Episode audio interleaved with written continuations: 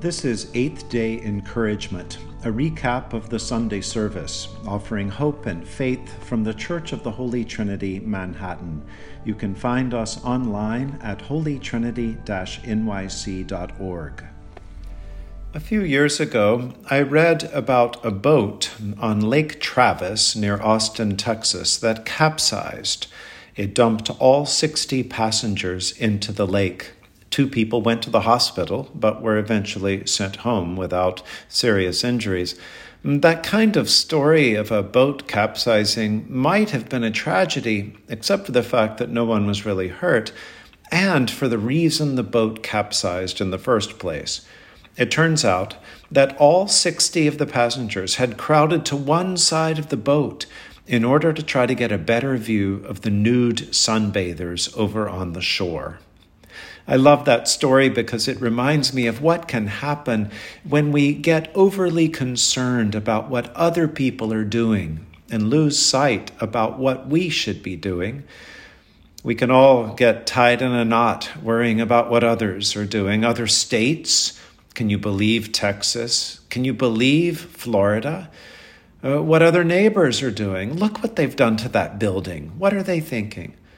Or even what other people or other churches might be doing. Can you believe they haven't reopened? Can you believe they're not even celebrating the Eucharist? On and on we can go. Well, if you're anything like me, I hear today's gospel saying, Slow down a minute, John. It's fine to notice issues and people and even other churches around and learn from them, but you're no good to those you love, to yourself, or to me if you're consumed by resentment or envy or anger or even stronger feelings like hatred. What is it in your life that causes you to sin? That's what Jesus is asking me this week, I think. Take care of business at home, he says, before trying to solve all your neighbor's problems. The gospel today comes from Mark 9. The disciples are all in an uproar about other disciples. It seems that there is a second or third ring of disciples, maybe not a part of the original 12, who are casting out demons in the name of Jesus, and yet they're doing something a little differently than the more immediate disciple group. Jesus uh, doesn't side with the griping disciples. Instead, he uses this harsh, outlandish language as if to jolt them into reality, to say, Stop worrying about what other people are doing. As long as they're not against us, then they're as good as for us. So leave them alone. Let me deal with it. In other words, Jesus says, Look at your own life. The anger that you carry around is killing you. Don't worry so much about the trash in front of your neighbor's house when you've got your own side of the street that needs cleaning. Take care of your side of the street. Well, especially at this phase in our church life, this late September of 2021, we have a lot that we should be focusing on ourselves.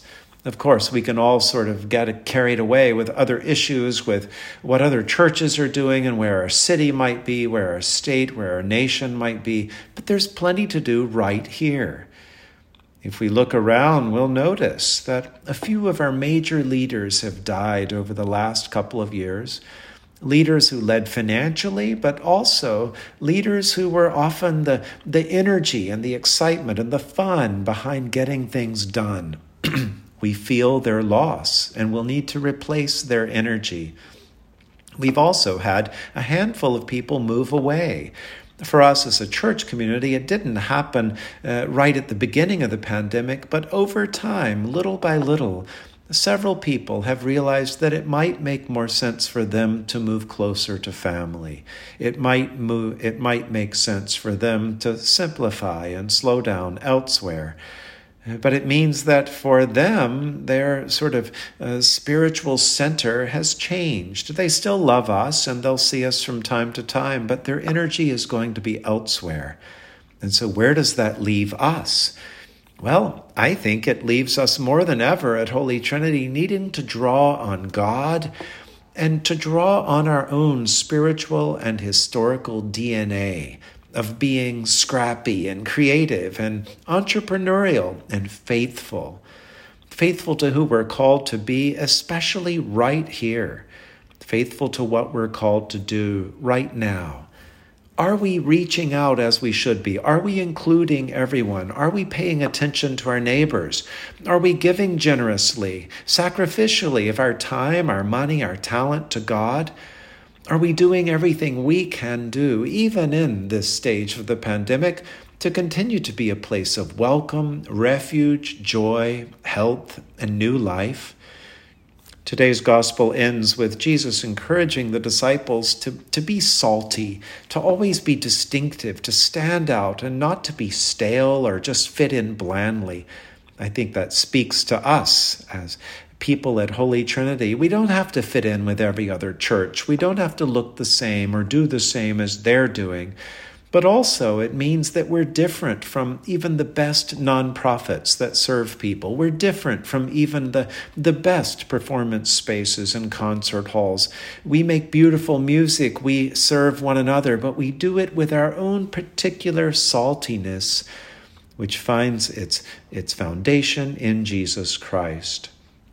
As we move toward next Sunday and celebrate St. Francis of Assisi, we can remember his often quoted uh, sentence Preach the gospel always, and when necessary, use words. May we preach the gospel always with our lives. And in so doing, chances are good that we won't be like those people who end up going to the wrong side of the boat to put their nose in other people's business and end up in the lake Instead, we'll remain afloat and alive in Jesus Christ, welcoming more to follow in his way. Let us pray. O God, you declare your almighty power chiefly in showing mercy and pity. Grant us the fullness of your grace, that we, running to obtain your promises, may become partakers of your heavenly treasure. Through Jesus Christ our Lord, who lives and reigns with you and the Holy Spirit, one God for ever and ever. Amen. At the 11 o'clock celebration of the Holy Eucharist on September 26th, Christina Kay sang Mozart's Laudamus Te from Mass in C minor. The words in English are We praise you, we bless you, we worship you, we glorify you.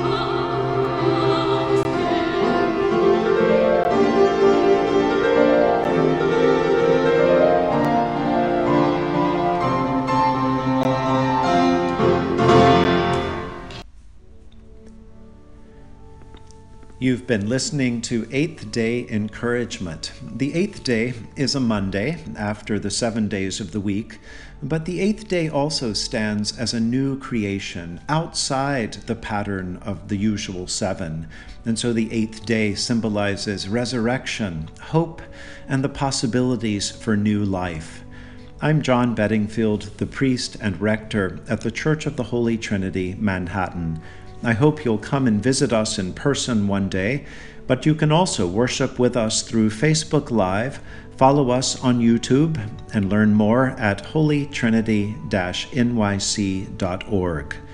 God bless you this week and always.